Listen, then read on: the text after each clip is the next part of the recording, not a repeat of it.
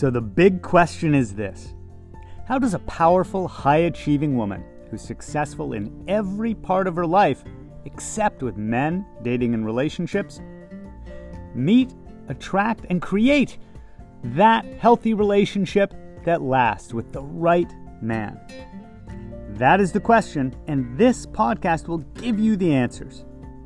My name is Barry Price, and welcome to her dating and relationship secrets.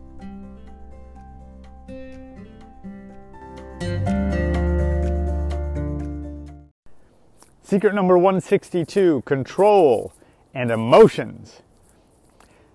I'm helping a client right now who's in a very roller coaster relationship, but the roller coaster is actually fueled by how long he, this is actually a male client, because I do get conscious men that come in and want to do the work, how long he and his partner have been suppressing their own emotions. He has always gone through life very much um, creating certainty and safety, coming from a, a tempestuous past.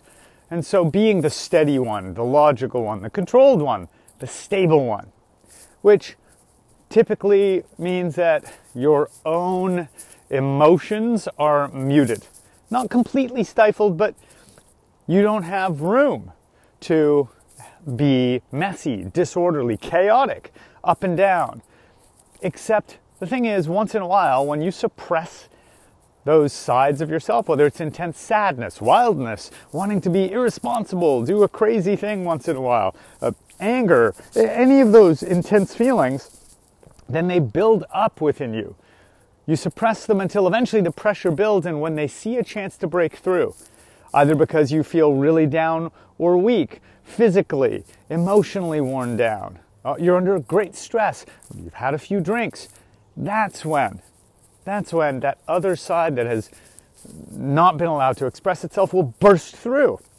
This is where so many of my clients who identify as um, I'm a really smart, strong woman will be like, I don't understand why I did that. Like being seized by the waves of emotion and doing something that, quote unquote, I know better than to do that. It's because when we're coming from that intellect side, that knowing side, that part of us that is rational, it's typically a control tactic. We're trying to think and decide how to feel.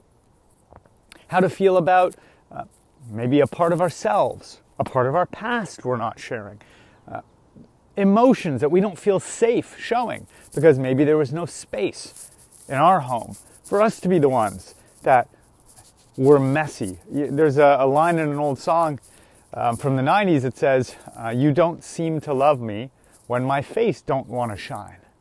Meaning, sometimes we had to be the uh, cheerleader for everyone else or the rescuer, but we had no room for our own emotional mess because we were parentified children at times. Or it may be that you weren't able to show anger because it would escalate things in your home. Or you simply weren't rewarded for it emotionally when you expressed your emotions. Repressed emotion through trying to control ourselves tell ourselves what to feel and the smart way to act, think, and behave can create a push pull, a tug of war inside of you that isn't going to honor all of your needs. Your emotions are trying to tell you things you need, actions you need, behaviors you need, habits you need, the kind of people you need to be around or not be around, the kind of dynamic that feels good or not good to you. We cannot create safety through intellect alone or control alone. Control is really an illusion. Makes me think of a, a friend of mine from college who identified almost entirely with his intellect and was thrown into complete confusion in his life the first time he fell in love. He had no idea how to handle it or what to do with it because for the first time he was feeling things that were pulling and pushing him in ways that he didn't feel he had control of. If that sounds familiar at all, this feeling of, of emotional forces overwhelming your intellectual decision making, then this is exactly the roller coaster you've gotten on. This push pull between control tactics, usually through our thinking mind, and our actual emotions that we've been suppressing. So, what do we do? Well, with this client, for instance, it's been too long that he's been keeping the lid on the part of himself that we could call the shadow, the part that he expelled, exiled, tried to expunge from himself because of what he associated it with in his own background. He didn't feel he had permission. He didn't feel it was a part of himself that he accepted or approved of to show all of his different emotions and needs. And only as we begin embracing that, only as we begin to let the mess and the joy and the passion and the spontaneity, all of those things that come from our intuitive side, as we let that out, at first it can become a little messier looking, right? More uncontrolled, but that's also full of beautiful possibility and opportunity and spontaneity and experience.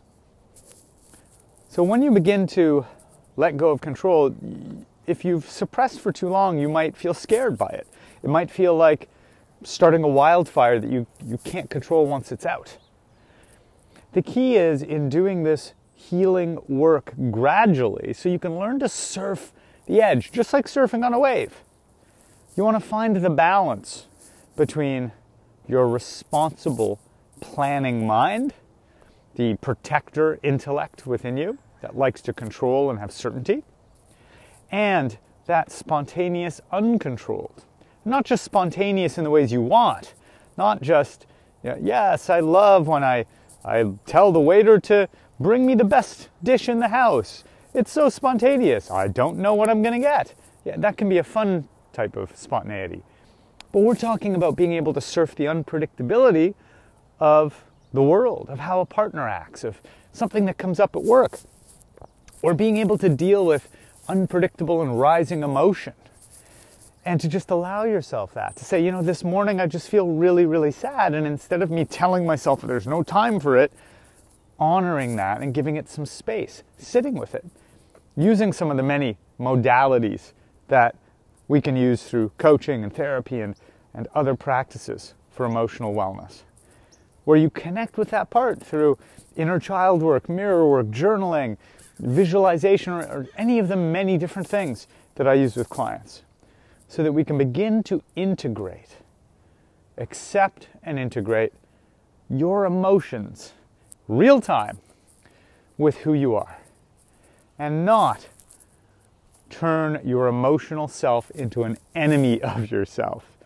Not trying to suppress, oppress, or control it, and also not letting it run rampant through your life. When you come to a balance and an integration that respects your thinking mind as well as your feelings, including ones that you'd rather not feel, old secret shames and judgments included. Then you'll be able to fully enjoy. As Khalil Gibran, who wrote The Prophet, would say, you would be able to laugh all of life's laughter and cry all of life's tears.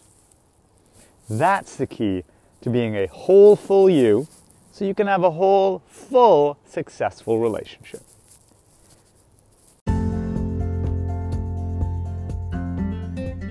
Thanks for joining us.